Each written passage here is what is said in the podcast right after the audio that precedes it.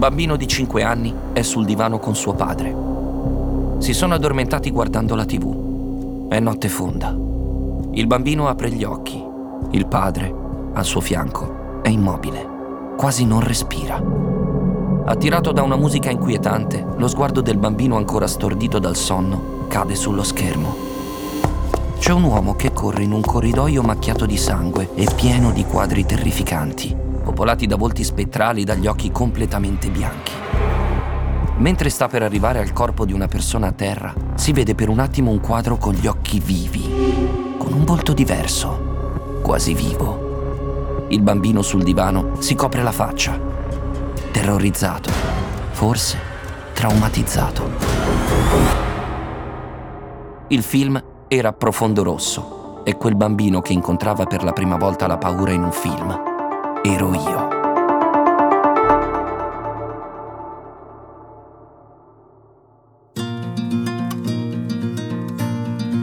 Il cinema è quel posto dove la vita incontra le storie proiettate sullo schermo e ci si tuffa dentro. Se vai al cinema, il tuo film inizia appena esci di casa. La sala che scegli, la compagnia, l'atmosfera, tutti i contenuti speciali che si aggiungono al film che vedrai. Tutte scene destinate a restare. Io sono Francesco Mandelli e questo è Quante Scene, il podcast di Cora Media e Universal Pictures Italia, che esce il primo e il quindici di ogni mese e parla di tutto il cinema. Quello che abbiamo visto, quello che ci piace guardare adesso e quello che vedremo domani. Come avrete capito, in questa puntata parliamo di film horror. Per la precisione dei classici dell'horror. Da quando siamo bambini la paura ci attrae e ci repelle contemporaneamente. Quando c'è una scena spaventosa ci tappiamo gli occhi ma sbirciamo sempre fra le dita. Mia figlia qualche giorno fa stava organizzando un pigiama party con le amiche e la prima cosa che si sono dette è: che bello, così poi ci raccontiamo le storie di paura. Poi magari non dormiranno per un mese, una volta che ognuna tornerà al suo lettino, ma vuoi mettere una notte di brividi condivisi? Che poi, se ci pensate bene, non è che le fiabe fossero proprio una passeggiata di salute, tipo Hansel e Gretel è senza dubbio un racconto dell'orrore. Una vecchia signora che rapisce e mette all'ingrasso due bambini per mangiarseli è una trama degna di un qualsiasi romanzo di Stephen King. Io me la ricordo bene quella, quella notte. Sarà stato il millenovecentottantatré ottantaquattro, al massimo ottantacinque. Eravamo ancora nella casa della nonna, abitavamo sopra mia nonna, c'era questo divano in un piccolo salotto con un Telefunken, un Telefunken a tubo catodico. E in televisione, evidentemente perché c'era il programma di seconda serata, ok, noi non l'avevamo scelto, c'era questo film. Per utilizzare un eufemismo, mi sono veramente cagato addosso. E da quel momento, per me, il film dell'orrore è sempre stato qualcosa di... di traumatico, perché quello è stato veramente un trauma, anche perché io non sapevo di guardare un film dell'orrore e quello è stato veramente uno spavento, perché lo spavento funziona solo se tu non lo sai. Facile andare a vedere un film dell'orrore e avere paura. Provate invece a beccarvelo un film dell'orrore. Internet mi ha spiegato che l'etimologia della parola orrore, orrore. deriva da un verbo latino che indicava il rizzarsi dei peli del corpo. In effetti la paura è prima di tutto una reazione fisica, in natura sicuramente fondamentale, perché se incontri un orso in un bosco e non hai paura probabilmente non durerai a lungo. Mi chiedo però se questa paura non vada tenuta in allenamento, se non ci sottoponiamo fin da piccolissimi all'horror per mantenere scattante la parte di noi pronta alla fuga. Perché altrimenti cos'è quella spinta che ci costringe a guardare anche se siamo terrorizzati? Masochismo? Forse.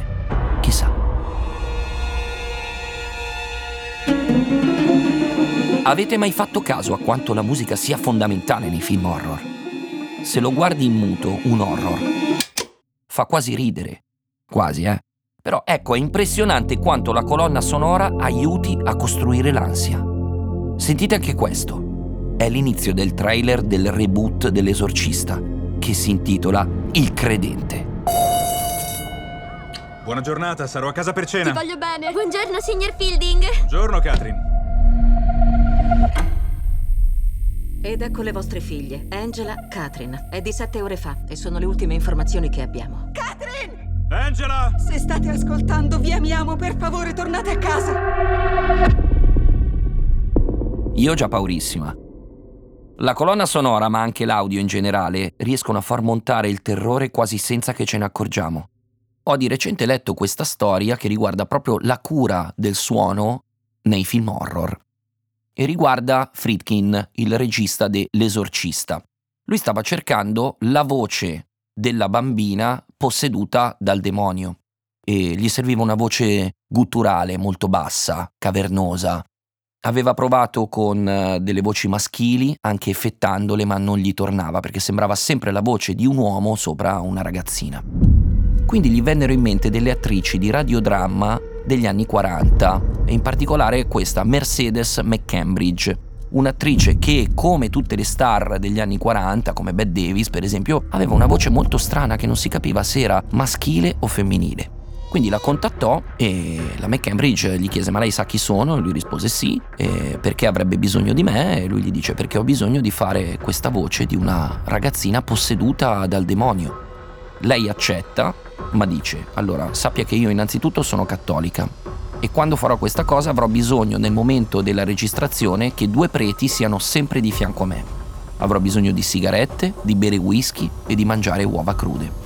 Quindi vanno a Burbank in uno studio di registrazione e la McCambridge si fa legare mani e piedi ad una sedia e comincia la session di doppiaggio. Nei pochi momenti di pausa le venivano slegate le braccia e le mani e lei a quel punto le usava per fumare, per bere whisky e per mangiare uova crude, che creavano proprio questa voce cavernosa, proprio tutta impastata, che poi sentite nel film. E alla fine della giornata lei si sedeva su un divano con i due preti che leggevano le sacre scritture, la consolavano, lei spesso scoppiava a piangere. E lei disse a Friedkin: lei non ha bisogno solo della mia voce, lei ha bisogno dei miei demoni.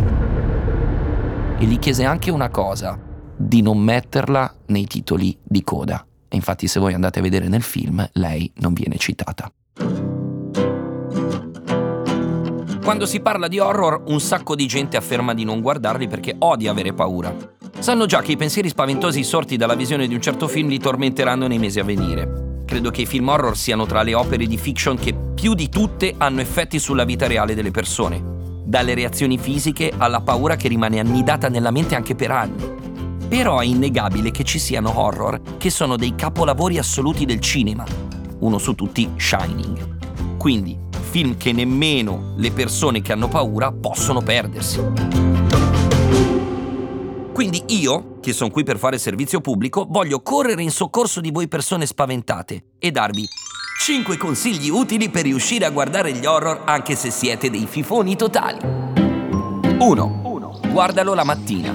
È risaputo che nessun omicida né nessuna attività paranormale si possano verificare prima di pranzo, quindi sei al sicuro. due. Guardalo senza audio. Aiuterà ad abbassare la tensione. Se poi non capisci dei passaggi, ascolta solo l'audio senza guardare le immagini. È un suggerimento che richiede un dispendio di tempo notevole, forse un po' pazzo, ma forse anche geniale. tre. Guardali sempre in compagnia. Si sa che chi guarda gli horror da solo ha il novantotto per cento in più delle possibilità di ricevere una visita da parte di Freddy Krueger.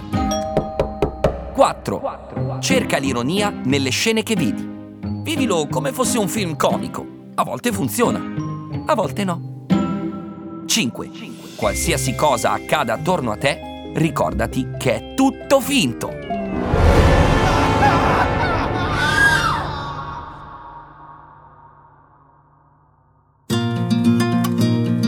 Quante Scene è un podcast di Cora Media per Universal Pictures Italia.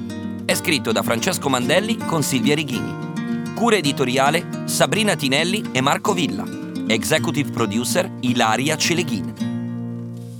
Supervisione, suono e musiche Luca Micheli. Post-produzione e montaggio Cosma Castellucci.